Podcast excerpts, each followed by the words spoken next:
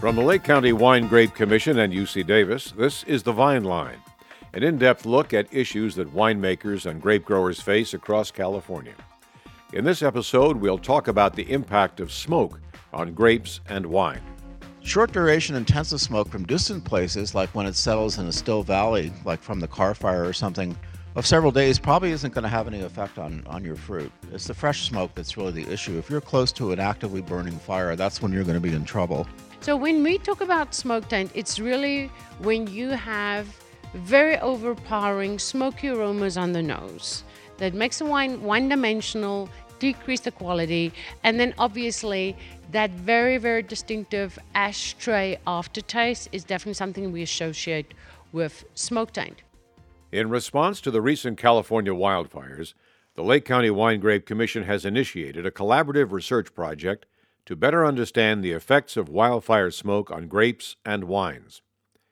The project includes regional sampling, data gathering, weather and geographical modeling, and sensory analysis, the object of which is to produce actionable results for the wine industry. To help understand the complexities of what is sometimes referred to as smoke taint, we are joined by Glenn McGourty, Dr. Anita Oberholster, and Dr. Michael Jones of the UC Cooperative Extension, who were participants in a forum held in Lake County in the spring of 2019. We begin our discussion with a definition of smoke, which Extension Service Farm Advisor Glenn McGourty describes as a very toxic aerosol. It's made up of uh, visible airborne products of combustion, which include tar, ash, carbon, and partially burned fuel fragments. There are a lot of gases carbon dioxide, carbon monoxide, nitrous oxide, sulfur oxide, uh, ammonia, and uh, methane. And smoke makes up about 1.5 to 2% of what's actually burned.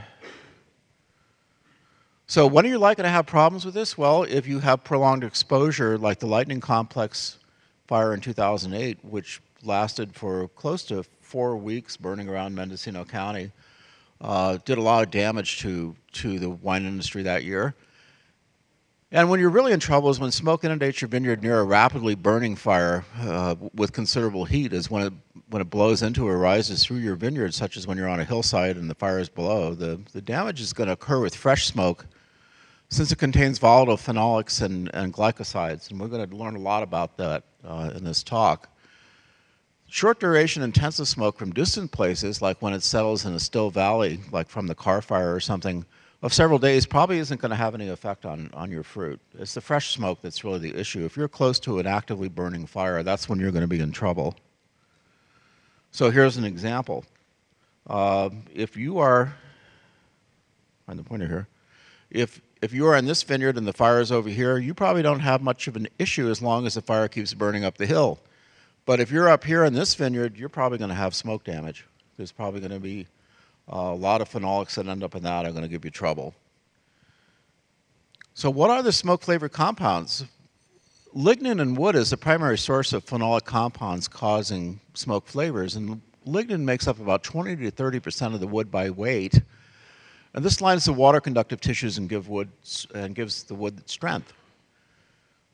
Now, the two compounds we really focus a lot on are guaiacol and 4-methyl-guaiacol. They're associated with smoke flavors. We know a lot about them because the, the processed food industry knows a lot about them. Uh, we describe the, the flavors as bacon, smoky, leather, spicy, salami, smoked salmon. And we associate that with smoke and grapes. They're also found in toasted oak barrels. So if we even look at a regular processed wine, like a, a, a Cabernet finished on French oak, is probably going to have a fair amount of guaiacol. I mean, if all we had to deal with was wine that tasted like bacon, it would be fine because every, everything goes better with bacon. But uh, these other 70 uh, phenolic compounds that don't give such great flavors, licking an ashtray, burnt garbage, burnt potato, campfire drenched with water, and also manure is another smell that we get sometimes from it. So that's not so good. These are the smoke uh, compounds that are usually tested. The volatile phenols, which are free in the juice and wine, which would be guaiacol, 4-methyl-guaiacol, syringol, phenol, and M-cresol. And then the glycosides are pretty much the same compounds, except that they're bound up. And they're sitting there uh, waiting to be broken down. They're hydrolyzed, and then they come loose. And this is what makes winemakers crazy. And uh, I think Anita is going to go into more discussion about this. So, what are associated with mouthfeel uh, and, and flavors? Well, we just went through those. Okay. And where are they? The, they accumulate in the skins rather than the pulp and the juice. So when, we, we're, when we're dealing with this and processing it, the less skin contact ha- we have, the better off you are. So if we're doing white grapes, there are methodologies to really reduce uh, getting the smoke compounds into the fruit and the juice. So we can test before picking to figure out how much is in there. Uh, and this has been kind of the old standby is that if you have more than 0.5 parts per billion guaiacol, you may have problems. And guaiacol may not be given the bad flavors, but it's an indicator of other phenolics from burnt wildland fires. So they're highly correlated. If you have one, you probably have the others. And we'll show that in some of the data that we, we uh, did in this study. Any fruit with more than about five parts per billion guaiacol is probably going to be difficult to clean up, especially if it's red fruit, because red fermentations have to have skin contact. And these compounds are in the skin. So the more skin contact you have, the more compounds you're going to get. And when are you at risk? Well, the further you go down this direction towards ripeness, when you're exposed to smoke, the more likely you are to suck up the compounds. And why is that? Well, the, there's enzymes that are called glycosyl transferases that bind sugars to the smoky volatiles. Normally, the enzymes bond, bind uh, glucose to trans resveratrol, a naturally occurring metabolite in the grapevine, so it's kind of like a preservative. And uh, the resveratrol is usually released by the plant in a pathogen infection or injury to counteract bacteria and fungi. It's a natural antioxidant. It's the French paradox. When they talked about why is wine good for you, it's resveratrol. It's an antioxidant that also helps keep your your veins healthy uh, and is generally recognized as being good for health. However, don't overdo it. All you need is five ounces of red wine per day. Any more than that is probably excess, and you're not going to get any health benefit from it, according to the studies. Uh, smoke flavored compounds, being phenols, will substitute for resveratrol and are released during or after winemaking. So the plant doesn't really know the difference between resveratrol and all these phenolics. So a phenol basically being a benzene ring with a hydroxyl group on it. So th- to the plant, they all look alike, and it just binds them up. Think, it thinks it suddenly is exposed to a lot of the resveratrol and just sucks it all up. And uh, I don't know if there's other plants that have similar reactions, but that's how smoke uh, flavors work. So it gets worse then when we uh, fermentation occurs because what happens is that the yeast will cleave those phenolic compounds during fermentations. The phenolics are bound with sugar, and the yeast will metabolize the sugar, and suddenly you have these uh, what were previously bound up compounds into the wine. So we see that warm fermentations and low acidity also uh, cause it to be cleaved. And just even exposing the, the grape skin with the juice releases the compound. So here's a case of some work done by ETS labs. And uh, here's uh, five different samples with different levels of guaiacol in it. Here's the whole berries where we analyze them. So you can see they're, they're fairly low. Um, and then here's the soaked juice with no skin contact. I mean, fresh juice with no skin contact. So again, we don't get a lot of guaiacol in there. But as soon as you soak it, then all of a sudden the concentration's really going up. So just crushing the fruit and letting it soak brings out the smoke. Then when you take a look at uh, whole berry samples and corresponding wine, you see a really big jump, as much as tenfold. Again, some ETS uh, laboratory data. Here we are down around five parts per billion, and then we jump up to almost 50 parts per billion and 60 in some cases. So, uh, you know, it, there's a tremendous impact of fermentation if you have skin contact and, and these compounds in the juice. I just want to mention a part per billion is about the equivalent of three drops of something in an Olympic sized swimming pool. So our ability to set, sense this chemicals are amazing. Uh, it's really interesting how effective uh, we can be at tasting things. But humans differ. So there's a couple things also going on is that not, not everyone perceives smoke flavors the same way. Some people barely notice it, and other people gag when they get even a small uh, amount of it in the wine. We find that enzymes in human saliva can also cleave off remaining sugars, causing an unpleasant retronasal nasal ash perception. Uh, others are reminded of Brettanomyces flavors, kind of short fruit or tired tastes in fresh wine. So you know something's wrong with it. Winemakers become sensitized to it, and it causes great stress when they taste it, especially if it's their wine and they have to sell it. And uh, we find that white wines can be cleaned up pretty effectively, whereas red wines are more of a challenge to fix if they're seriously affected. I want to talk about now the Lake County smoke flavors and wine study. So this is initiated by bad behavior of large wineries canceling contracts across the board, just saying, hey, Lake County, you're smoke affected. We're not taking your fruit. And that was pretty unfair because uh, not all the fruit was affected the same. And there is a lack of standards for volatile phenols, glycoside content in the fruit. So uh, the Lake County Wine Grape Commission really wanted to learn from a disaster situation. And I have the pictures of some people who are very supportive of this, like David Weiss and Brock Soller and, and Peter Molnar, and of course our, our uh, benevolent leader here, uh, Deborah. So we got together to talk about it. We had a few basic questions we wanted to answer. Are all the Lake County vineyards equally affected by smoke? following this great disaster. Can we use microfermentations as a good way to screen fruit for potential smoke damage compared to just berry sampling and running guaiacol? And then how does distance from the fire, wind direction, and elevation affect smoke damage to fruit? So this is kind of a map of our study. The, the red part that you see, whoops, hit the wrong button, sorry. Ah, you're not going backwards. Here we go. The red part is the outline of the fire. So this is uh, the, the river fire. My place is right there. That's where the fire started. And then this is the ranch fire. The ranch fire started uh, close to Potter Valley and burned all the way around. Now, there was a second fire that happened before both these fires, which is the Pawnee fire, which was down here in Long Valley. Here we are, uh, 438 miles up, looking down at, at Clear Lake and the, and the region. And I'm sorry, I keep hitting the wrong button. So this is smoke coming down from the Carr fire that was burning up by Redding. And the first smoke started to show up over here uh, on the 27th of July. And by the 28th of July, we had some pretty good fires going here. These are hot spots where things are flaming. And here's a smoke plume. Clear Lake is kind of underneath all that.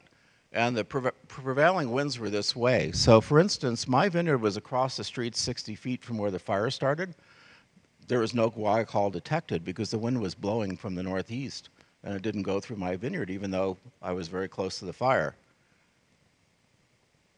That gets really bad. You can see how dense the smoke is getting. And uh, th this was probably what did the most damage because uh, we'll find out as, as we go through this that this was uh, where uh, some of the worst smoke effects were on vineyards. Now, this is pretty typical of how things looked these are all burned. Uh, uh, and here's a vineyard that was close by, but smoke all around it. So the project was designed, we talked a little bit with the Australian Wine Research Institute. We chose Cabernet Sauvignon because it's most widely grown, and we set up a transect to look uh, across all the major appellations.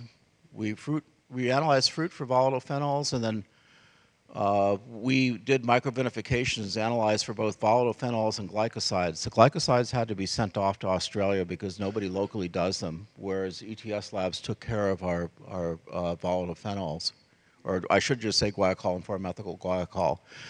Microvinifications, we took about 60 pounds of fruit.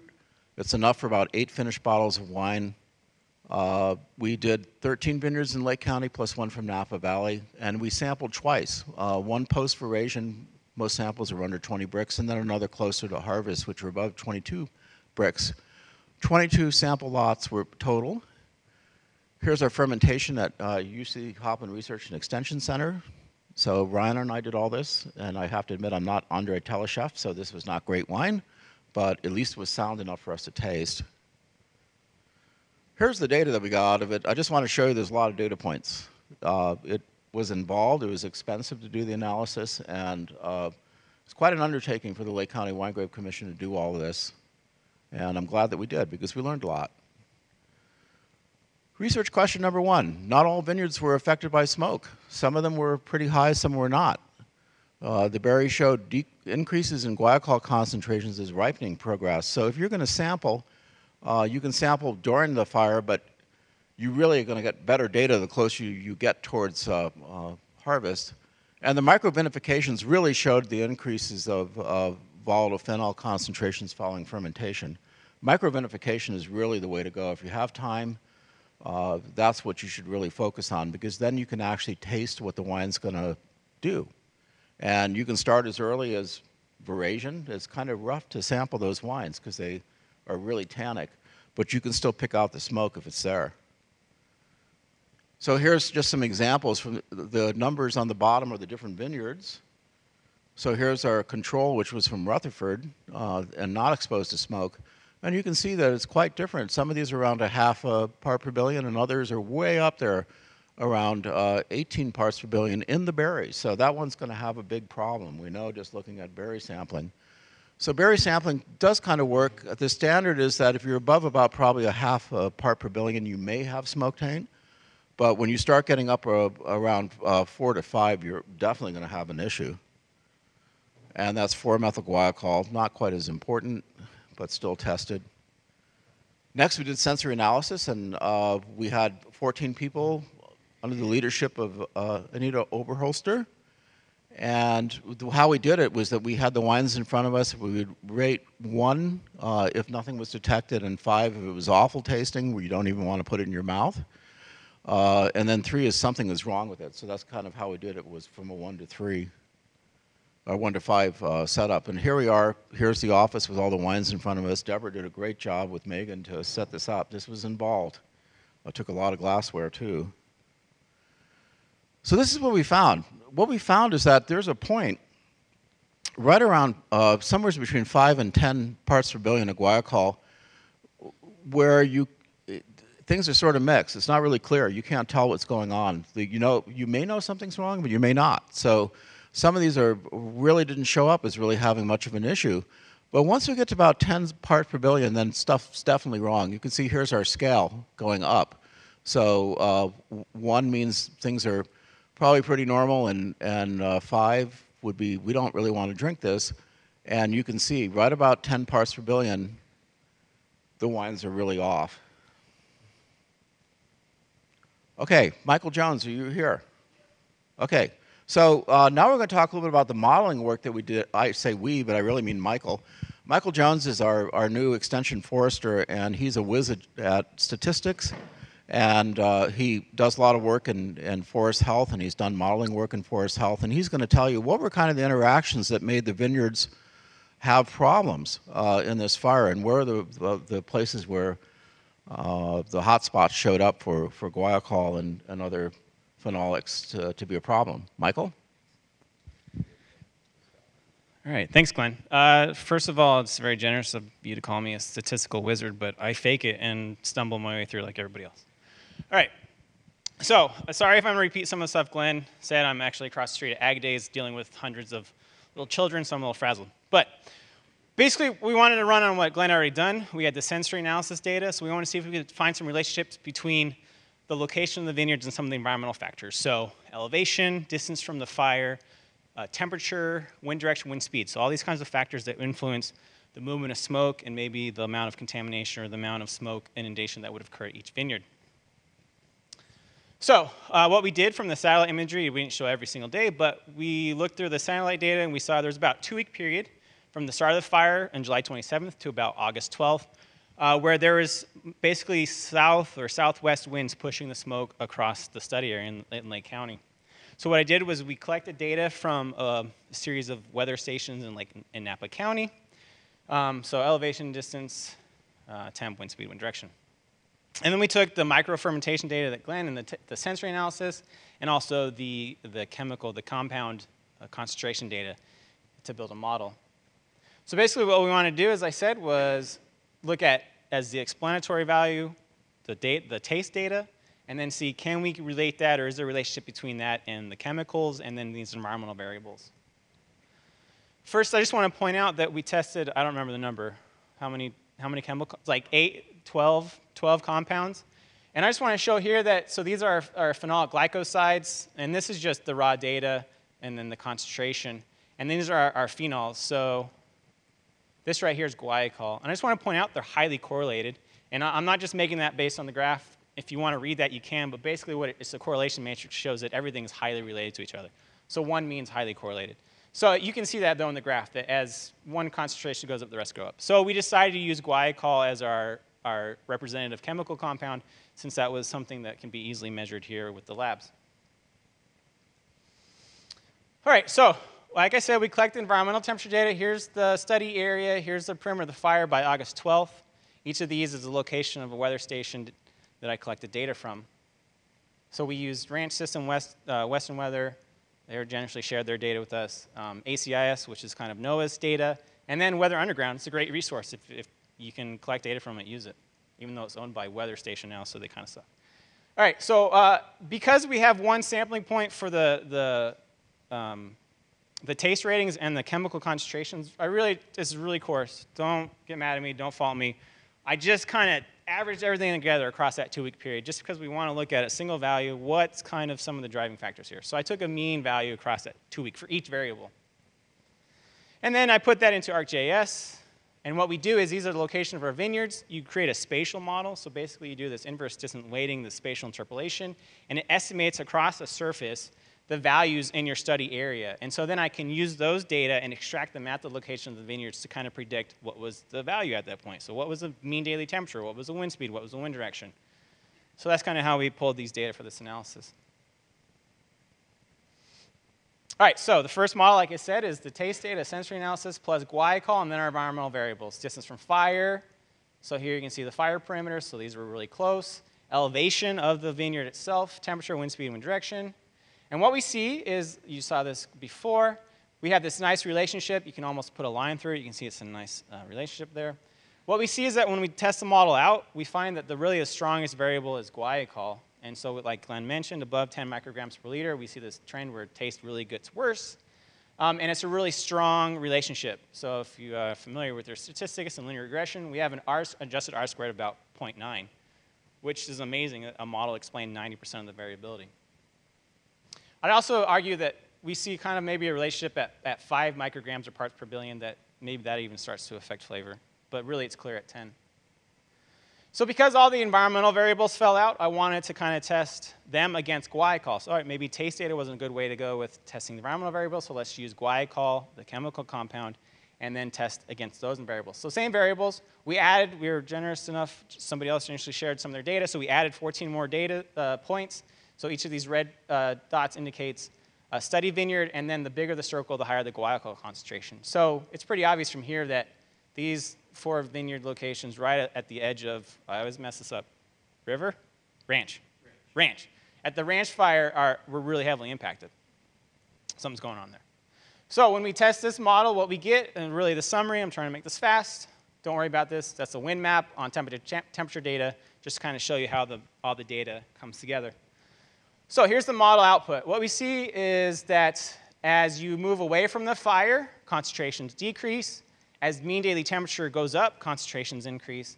And as the prevailing wind speed, so faster winds, you get a negative relationship. And then wind direction, these are degree models. So think of zero as north, and then 360 is all the way up. So it'd be 359.9 is all the way a north prevailing wind. So the higher, so the more northerly the wind, the lower the concentration.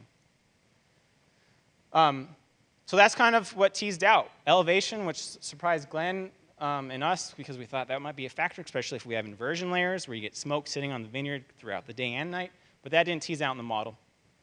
So to sum it all up, what we can say is that sensory rating is definitely, the taste is definitely influenced by the chem chemicals, guaiacol. Man, the more you have in it, the worse it tastes.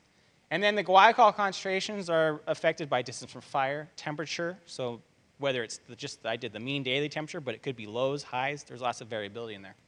And then wind speed and wind direction. So the faster the winds are, maybe that means that the winds are pushing the smoke out faster, so it's not having time to sit and the barriers to absorb the chemicals. And then maybe wind direction, uh, if it's pushing them really fast from the due north, or if it's pushing from a southerly direction, of course it makes sense. It needs to put the smoke over the vineyards. And as I mentioned, elevation didn't factor out. It might not be that elevation is not a factor. It might just be simply the, the size of the sampling data. It might just not have been sense enough to pick that up. But what I want to, uh, last thing I want to say is that we underestimated those higher guaiacol concentrations. I don't know if I had another picture. But basically, we see at these lower data points that the model fits really, really well. But when we get to the higher concentrations, remember those four vineyards I pointed out right on the edge of the fire, they're really, really high values compared to the rest, right? 33 parts per billion, 20 parts per billion, 18 parts per billion, and then 10, 15 parts per billion. Um, they don't fit the model very well, so we're underestimating those values. It looks like there could be an exponential relationship, so maybe something's happening where you're accumulating. Once you start accumulating, then the berries start accumulating chemicals faster and faster and faster. Not sure. It might just be a sampling error again because we didn't have very many high concentrations. So it's not a great fit model, but it definitely kind of indicates that as we would kind of assume that some of the factors that uh, you know might be kind of intuitively playing to the model do seem to have some impact. All right, I think that's it from here. Do you want me to go over this? Uh, we can go over together. So. Okay. I would say that guaiacol is a good indicator for all smoke compounds as volatile phenols and uh, are, are, very closely correlated to glycosides. As one goes up in concentration, so do the others. Not necessarily in the same proportions, but they definitely go up.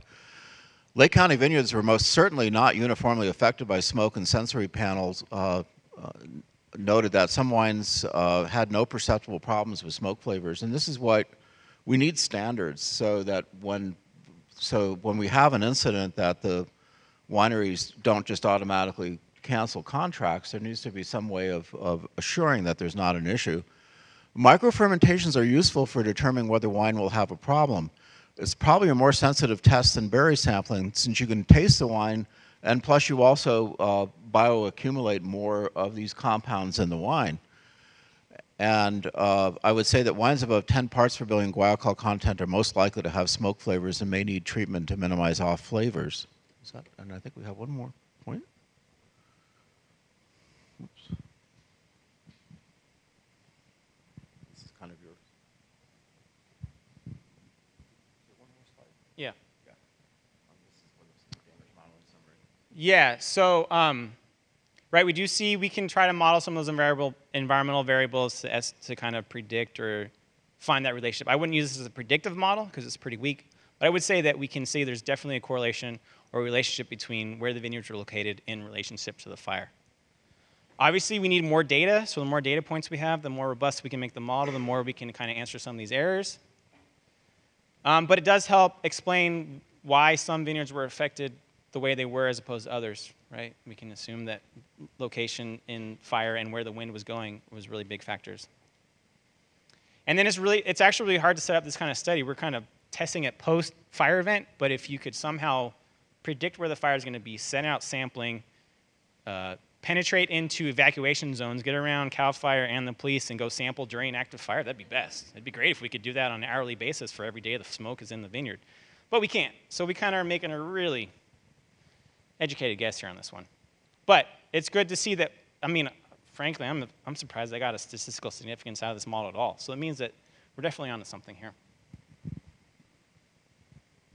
Okay, just special thanks to the Lake County Wine Grape Commission for supporting all the chemical analysis. That was an expensive bill. And uh, I really appreciate the growers who allowed us to sample their vineyards. It was a disaster, and, and the last thing you want in a disaster is any more attention. The Research and Education Committee who directed the study were wonderful to work with. They're very, very supportive. The AWRI researchers for guiding our study design in the beginning.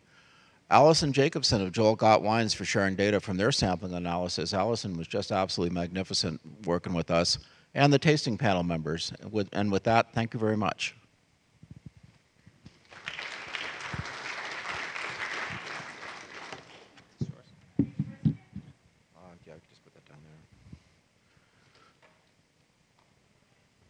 Okay, well, in the interest of time, we can you can catch up with me. I'll be around. We're going to have kind of a, a, chance to have lunch and, and interact with each other. Michael's got to go back to the farm.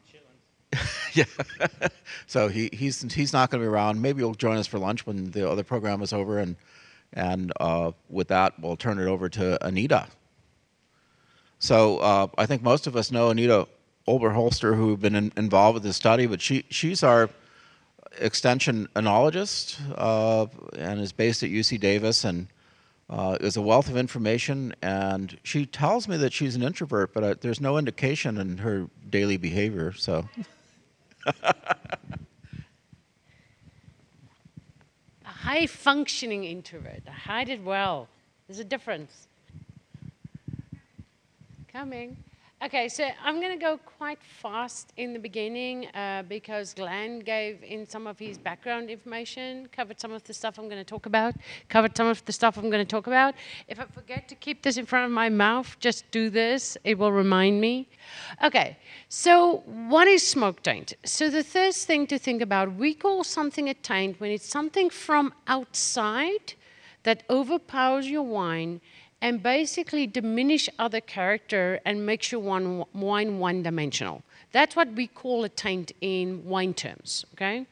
So when we talk about smoke taint, it's really when you have very overpowering smoky aromas on the nose that makes the wine one-dimensional, decrease the quality, and then obviously that very, very distinctive ashtray aftertaste is definitely something we associate with smoke taint. Now, I'm going to use the word aftertaste.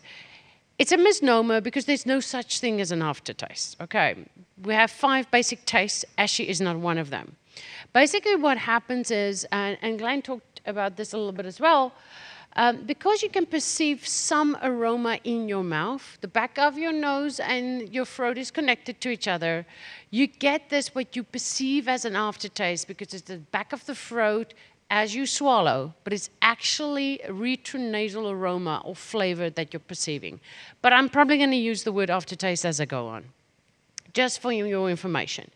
So Glenn talked about this a little bit. So wood mostly contain lignin, hemicellulose, and cellulose. Now here on the left, this is what lignin actually looks like. So lignin is like the fiber in your food, okay? It gives wood structure. So there's plenty of it. And when it burns, it basically, you get thermal degradation of lignin. If you look at what it looks like, so a volatile phenol is basically a ring with a hydroxyl, that's an OH group, on top of it. And you can see how many of them would be released if that gets broken up, okay? Makes sense. So basically, when you toast a barrel, you get the same effect.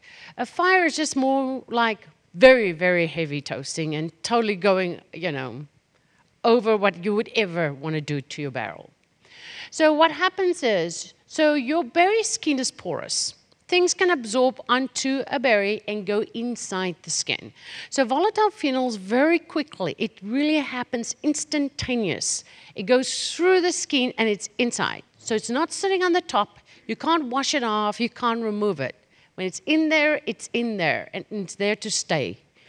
Um, what happens is they've shown the glycosyl transferase, there's enzymes that can bind it to glycosides mono, di, and triglycosides. The thing is, we suspect there's other things it's binding to as well. We just can't prove it, okay? There's more things there than what we can measure, and this is why we're struggling to find correlations, really good models between what we measure and how to predict smoke taint development in a wine. So um, Glenn also referred to the study. So this is a three-year study that they did in Australia and Merlot wines. And this is a study everybody refers to when they talk about, okay, when are grapes susceptible to smoke exposure and potential smoke taint development? So basically, they tested the vines at different stages during ripening. And the moral of the story is there's no point in time where they're not susceptible. Okay?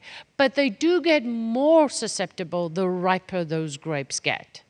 So they found a week after veraison until harvest was when the grapes were the most um, sensitive to smoke exposure.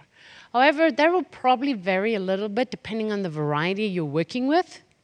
And the other thing to remember, even in the high susceptible range, it decreased from veraison to full ripeness by 22%. And I think part of that is because of the enzymes present in grapes that bound, bind these compounds enzyme activity does actually decrease slightly as grapes ripen. So it could be an impact of that. I'm not sure. It's just my own deduction. The only good news is you don't have, have any carryover of smoke taint, okay? Next year, you start afresh. It doesn't hang around. It doesn't sit in the wood somewhere. It's gone. Okay. It's only in, really in the grapes. Also, leaves. Leaves do absorb volatile phenols, right? So it is a source of volatile phenols. However, there's very little translocation from the leaves to the grapes. So we don't really worry about removing leaves for that reason. The only thing is you don't want leaves in your fermentation.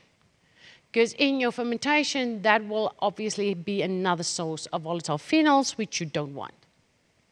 Okay, so in the beginning, when they started doing research, they only measured guaiacol and 4-methyl guaiacol. Then, as they were doing studies, they realized they couldn't really predict the sensory res results that well.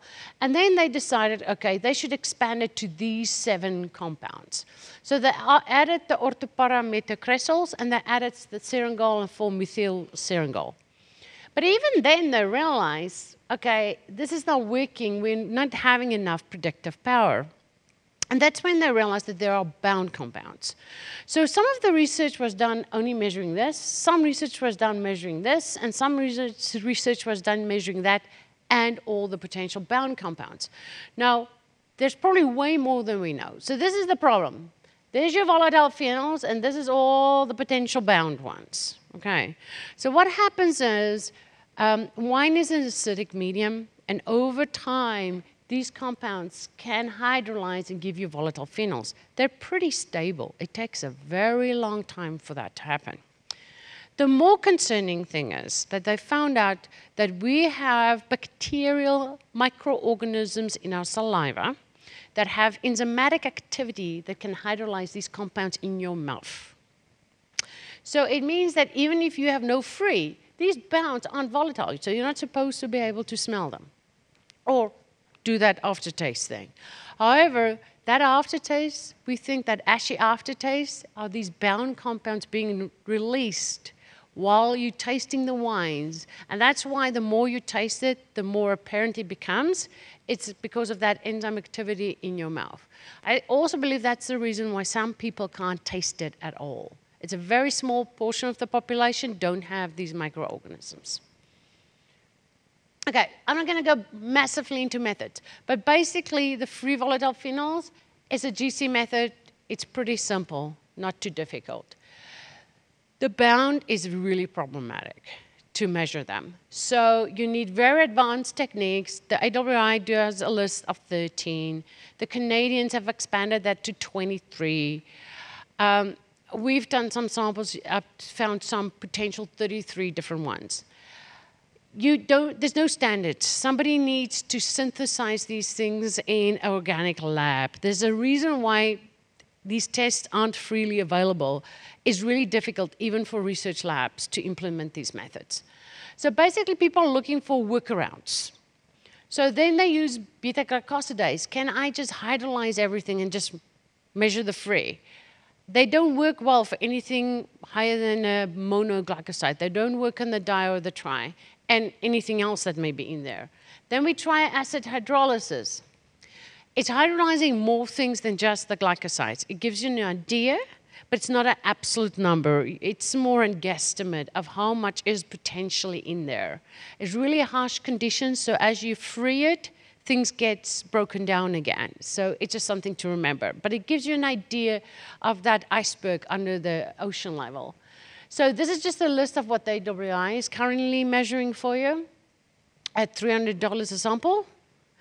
Okay, so what this is, and I'm going to click to the next one because it sort of shows you the same thing. So they did something really interesting in Australia.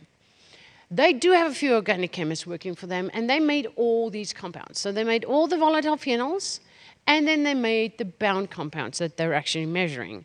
And they took a base wine, a red base wine, and then they basically added things together. So what I want to show you, that is all volatile phenols together.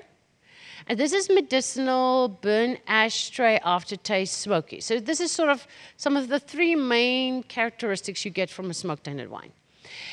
This is all the phenols. This is just alcohol. This is all the cresols.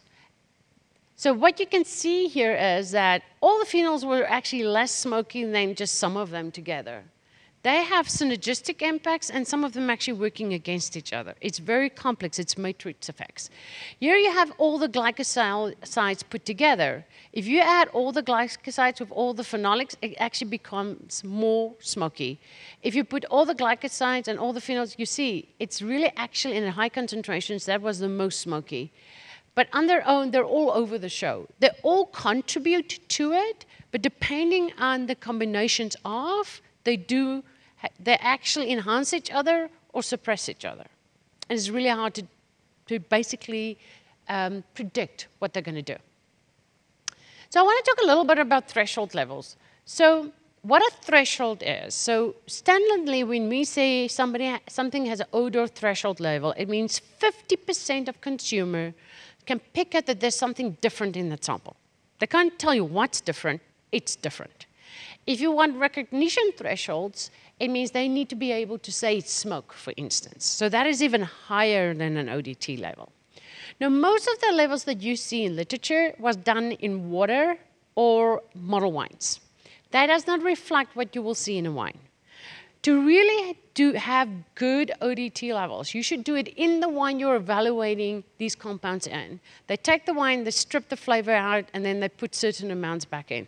Obviously, and you need like over 50 consumers to determine an ODT level.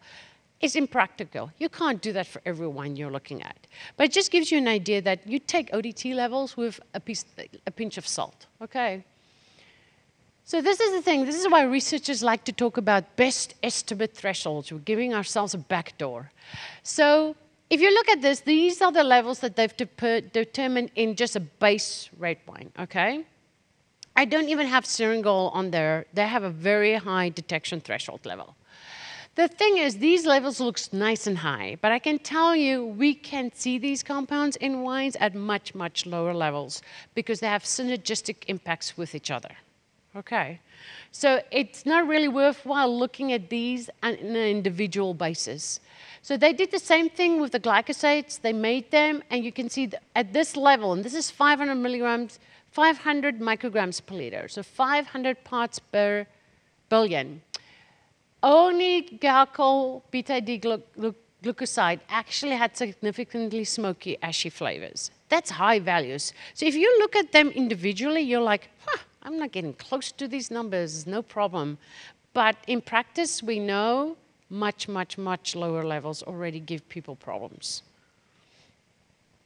So when the fire started in 2017 and I started looking at these things, this is basically all the, I'm going to summarize in a couple of slides, all the research the Australian Wine Research Institute and the University of Adelaide have done in the last 15 years.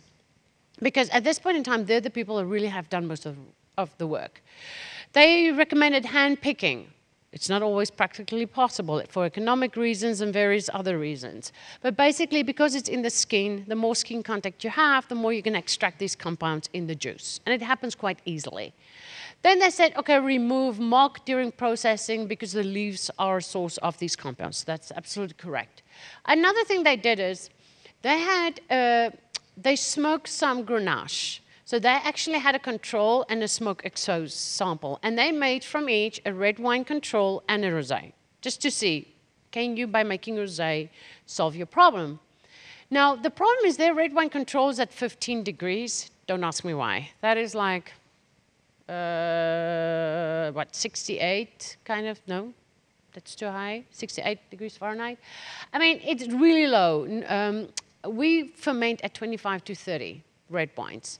Um, so basically what they found was that the rosé from smoke exposed and the rosé from the control was similar. So they see that as a success. Not that it always makes sense to make a rosé from a red wine uh, economically.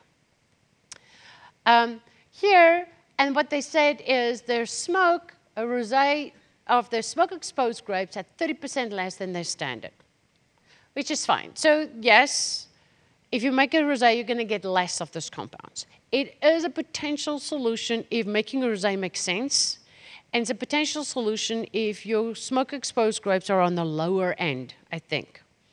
If it really has a high number of volatile phenols, I think it will just stand out in a very simple wine like a rosé. Then what they did is they took Merlot and they once again in 15 degrees, and they took samples every day. So that gives you an idea of how quickly these compounds extract. Pretty quickly, and that's at 15 degrees. At higher temperatures, it would be quicker. They looked at different yeasts and found yes, if you have a more fruity yeast, then you don't actually smell it. And it's true, you can cover it up on the nose, but you would still taste it. It would still have the flavor. They realized that malolactic fermentation had no impact on um, smoke expression. They tried different things like different amounts of um, enological tannin, different oak chips, and things like that, and decided that if you added at a low level oak that um, have no toasty tobacco, that kind of aromas that you're not looking for, it can really add complexity on the nose and it can cover the smoke. The problem is it doesn't help for any kind of aftertaste that you may have in the mouth. Then this is more amelioration. They looked at different fining agents, and this is the one that decided worked the best. Carbon fining at a very low level. Now you have to do it at a very low level or you will strip your wine of everything else as well. The problem here is all the amelioration techniques, treatments after the fact, really lack specificity. So it will remove some of the volatile phenols, and you can't treat it too harshly because then you remove everything that is volatile. And, but it won't remove the bound. So over time, many times the bound will get released and it comes back. And that's what a lot of people seen is that the flavors come back. Same with reverse osmosis. It works to remove some of the volatile free, but it does not remove the bound. So basically, that was where we were at 2017. This was the list of recommendations made by the AWRI and what they give their um, um, winemakers, and based on the research they've done up to that point. So few things have changed since then.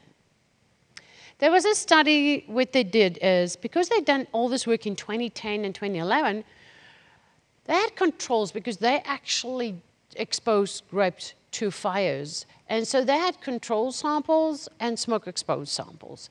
And they went back to these wines five to six years later using their new analytical techniques and did sensory on them again to see how they evolved with aging. Interesting fact so both the control wines, control wines have free volatile phenols as well, right? It's in the grapes. They have bound compounds as well, it just to a much lower extent. So during bottle aging, the control wines, the bound compounds released at the same rate as for the smoke tainted wines because they have, through sensory, determined all these wines that they smoke exposed were actually tainted.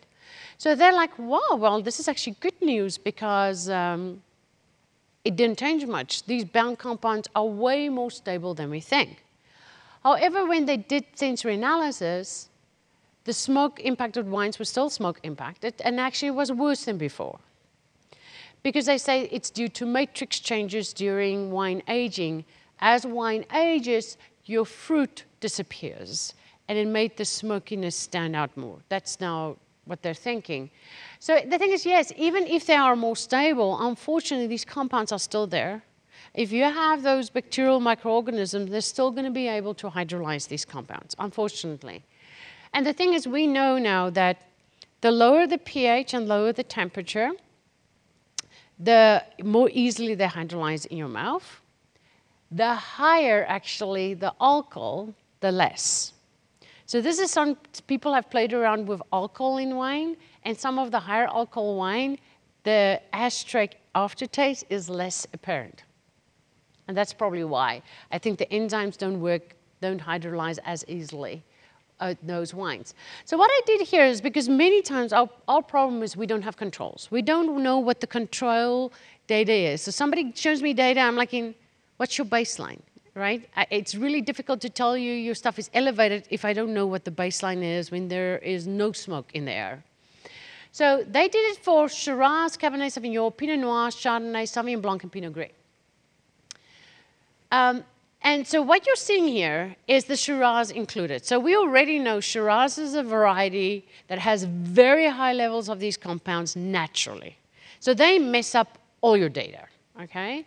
Also, if you ever make wine and use, use any kind of oak during fermentation, your free volatile phenol data means nothing because there's so much coming from oak that it will mess up your dough. You can only look at bound numbers then, as soon as your wine had any kind of oak contact. And basically what they found is in their control, this is when they regionally did it, 0 to 20 micrograms per liter. So this is now all seven volatile phenols added together, right? For the smoke tainted, it was 1 to 48. Now you see there's a big overlap in data. After six years of aging, you can see that there was an increase, but there's a very similar level of increase. I went to look, is there a higher percentage increase because they had more baseline if it was a smoke exposed wine? No, it was all over the show. There was no real trend, okay?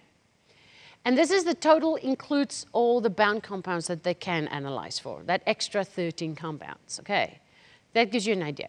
Now say we do the same exercise, but we exclude Shiraz, because Shiraz have very high levels. Then it looks like this. You can see it immediately goes to lower numbers, right? Everything goes to lower numbers. But it's the same thing. 0 to 14 could just be normal. But from 1 some of them thought that the wines were smoke impacted. So some wines have very low free, but can actually have quite a bit of bound, as you can see. Right. So this is the problem that we're having. If you need to predict something, but you don't know what the baseline data looks like. So this is if I did the same, oh, see now, I did the same exercise last night, which is now not on here because I gave Karen the wrong uh, presentation, where I only looked at guaiacol and 4-methyl guaiacol, because that's what ETS measures, only those two. And if you only count those two together, the values are much, much lower. Then we were talking about, for Cabernet Sauvignon it was the highest. It was around 20. That is high. We know that you're smoke impacted if you're going to have a 20. But for Pinot Noir, it was a 6. For Chardonnay, it was a 1. Pinot Gris had 0 um, Sauvignon Blanc had two. The problem is they saw their white wines as being smoke impacted with free guaiacol and 4-methyl guaiacol levels that was basically zero to two. That is problematic. Uh, they had more of the other compounds and some bound, but not massive because whites are so, um, it's a more subtle wine, right? Reds can hide a lot more things. Um, and the thing is also, I don't know what they use their criteria for, okay, this is smoke impacted. This is the other thing. We're all using slightly different criteria when we do sensory analysis. So there's the other thing that people really need to be calibrated and start using the same terms and, and, make, and have reference standards so that we can calibrate what's Glen's 5 and what's my 5. Is it the same level? So this is Oakville Experimental Station, uh, the 11th of October in 2017. So I had a red blotch trial that obviously changed into a smoke impact test. Um, as um, you know, smokiness was not really part of red blotch characteristics. So we ended up harvesting everything that was left there. It was about six tons. And we started doing, basically what I did overnight is I did everything Australia did on the same lot of grapes just using yeast that we would actually use and using fermentation temperatures we would actually use, just to see do we find the same thing. And basically, I can tell you this. So we did how quickly does the compounds extract, different yeasts. We did use different oak alternatives, everything that they suggested. We did, um, this one I'm going to skip, it's too complex to explain and it didn't work. Um, this one is different fermentation temperatures. Um, we made a rosé as well. And basically, what I can tell you now is, and this is what I tell winemakers now make the best wine you can, and then we worry afterwards. Basically, if it's a very low impact, a rosé can solve your problem. But if they extract so quickly, basically, by the time you have color for a red wine, you have the volatile phenols. There's nothing you can do about it. They extract easily, they're hydrophilic, they extract into water. Um, you're going to so quickly get everything out. You can just as well try and make the best wine you can. using different yeast, using different oak alternatives, can really hide it. I have some wines that if you just smelled them, you would think they're lovely. Unfortunately, the moment you start tasting them, it does have this unnatural aftertaste that everybody knows shouldn't be there. And that is really the problem. We need to be able to fix that. And to fix that is really the bound compounds. So this is basically what I just told you. So what we're really focusing on at the moment is amelioration. There's fining agents, there's reverse osmosis, and there's a lot of other new techniques now coming up. There's a lot of um, companies that have worked really hard to try and come up with solutions. If you did everything known to man and you still ended up with a wine that you think are impacted, what do you do now? So with the fines in 2018, I saw my chance because the Oakville wine, I have to say, they're low impacted. It took me six months to a year for some of those wines to actually show the smoke. So I got some grapes from here to have a medium impact and a high impact. My high impact is right next to, you know, those big dots of the high guaiacol numbers? I've got them. Um, if you ever need to calibrate people, you should give that to them as a calibration for it has that very distinctive ashtray taste. So what we're doing is we're taking these wines and we want to try all the new technology that's out there. I have a smorgasbord of different enzymes. I want to see if any of them can help hydrolyze these compounds. Can you hydrolyze the bound first and then treat it? Because almost all the treatments out there works better on the free, not the bound. So that's what we're trying, and then doing reverse osmosis and fining with activated charcoal. Then there's this compound, molecular imprinted polymers. They're from New Zealand. They can put these things in like um, pad filters, and they promise me they take the bound out as well. They're making me some and shipping it to me, so that would be very interesting to see how well that works or not work. Then reverse osmosis so there's now a new technique which they call differential filtration. Basically what they're doing is they're using ultrafiltration to get a fraction that has the bound compounds in it and have a fraction with the free. Then they only treat those two fractions and then they put it back together. Because if you treat the whole wine to get the bound out, you end up with water. So this is what they're trying to do to remove all the smoke with, and limiting the impact on the quality of the overall wine. And then ConeTech has been as pretty much doing a similar thing, but instead of ultrafiltration, they're using a spinning cone. Same thing, getting the wines in different fraction, treating it with a resin, and then putting it back together to see what it does. So we're busy with test doing this. They both seem to be able to reduce the free quite a bit, reduce some of the bound. It's not 100%. I'm still looking into these wines. They both do have a quality impact.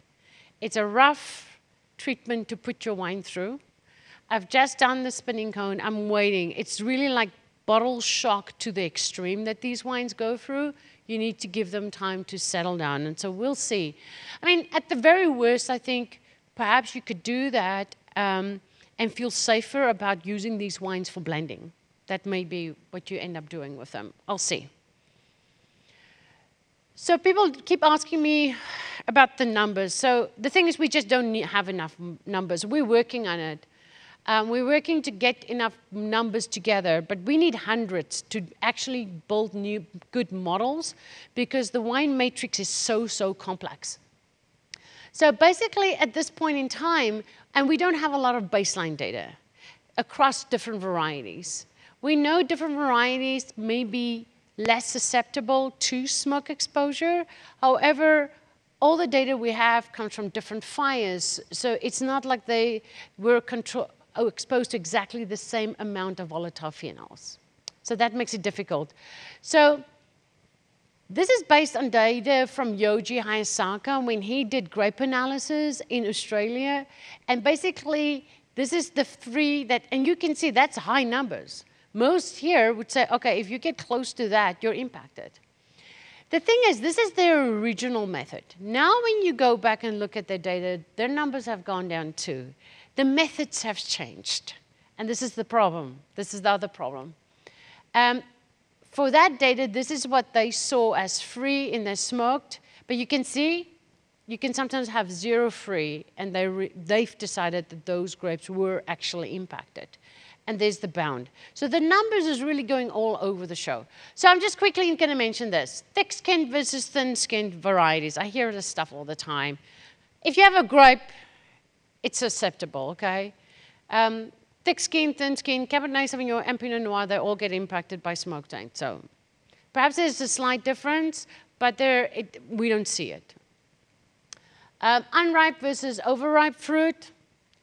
Um, it's a little bit slower. Like I said, they're most susceptible when they're really ripe. But if the smoke is going to hang around, it's still going to impact them. Washing grapes doesn't work. Ozone treatment, as a chemist, I don't see what ozone will do, personally. But there's a professor in Italy that's looking into this, and the last time he still didn't have data for me to look at, so I don't know. But I, am I'm a little bit suspicious, let me put it that way, okay? I'll be surprised if it will remove, and if it removes anything, it won't remove the bound.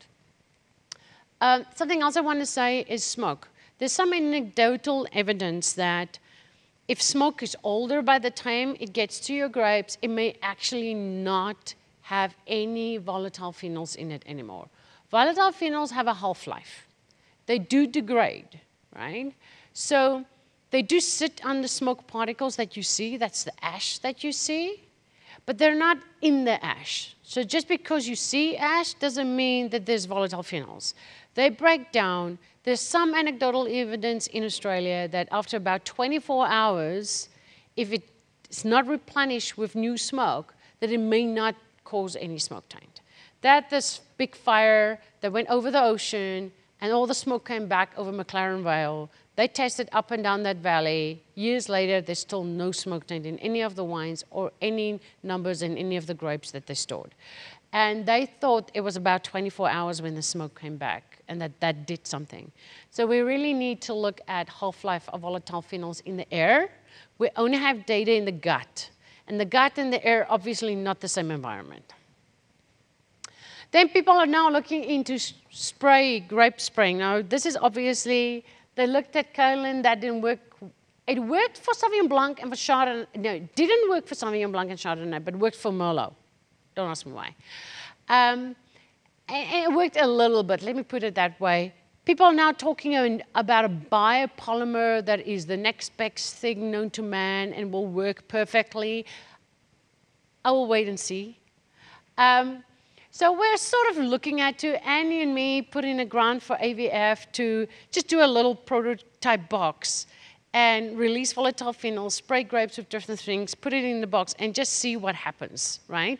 Instead of having to do expensive vineyard trials, just do a little box and put a, you know, put a bunch of table grapes in there. They breathe too, they have porous skins too, and give you an idea if any of the stuff people are talking about is actually working. And obviously, people's like, well, when will I use it? Uh, well, if you're in the ideal situation where you have 24 hours warning that smoke is coming your way, Perhaps for your reserve bottles, grapes, you want to go and spray it and limit the, the absorption of volatile phenols, right? It's not like you can dip every bunch in, so it's not like you're going to be 100%, but perhaps it will help. Um, yes, so this is the numbers very much to what Glenn was saying. It is, at this stage, you're saying in your grapes, anything above 0.5 micrograms per kilogram. That is their limit of quantification. That is the lowest number they can give you, okay? Because like I said, sometimes even zero. But then you get grapes that's higher than that and they have no, they don't result in wines that smoke tainted. This is the problem. There's a big gray area that we don't know what to do with. Like Glenn said, I would definitely say analyzing grapes is not as good as either you make a mush and you let it extract for 24 hours and you analyze that juice, or you do the microferments. The microferments are real easy. You can do it in a bucket. It doesn't give you immediate results, but gives you a much better idea of what may develop in a wine. That is much more, those numbers predict for us the numbers you'll find in wine because Glenn is something three to 10 times, I have a five to 10 times. Basically, from grape to wine, there's a multiplication in that number because normal just squishing the grapes and analyzing it doesn't actually extract everything that's in that skin like when you go through a whole winemaking process. Okay, so this is the Australian numbers, and so they have some predictions that they make. It's not endorsed by the AWRI. It's their grape industry taking those AWRI numbers and coming up with their own kind of guidelines. Okay. So at this point in time, what are we trying to do? So I've submitted grants to the American Vineyard Foundation. Myself, Tom Collins, and Elizabeth Tomasino, the Washington State and Oregon State, are applying for a specialty crop grant to see if we can get money, multi-year money, to look into smoke taint. Um, we're working with CAWG and the Wine Institute to lobby for federal money um, to look into smoke taint and to very importantly get baseline numbers. Go to different regions, their main varieties, and get naturally without every, any smoke exposure, this is what you have in your grapes. Because that's what we really need to help crop insurance, grape growers, winemakers, all make more informed decisions. Thank you. The Vine Line is produced in association with the Lake County Wine Grape Commission, the UC Davis Department of Viticulture and Enology, and the UC Cooperative Extension.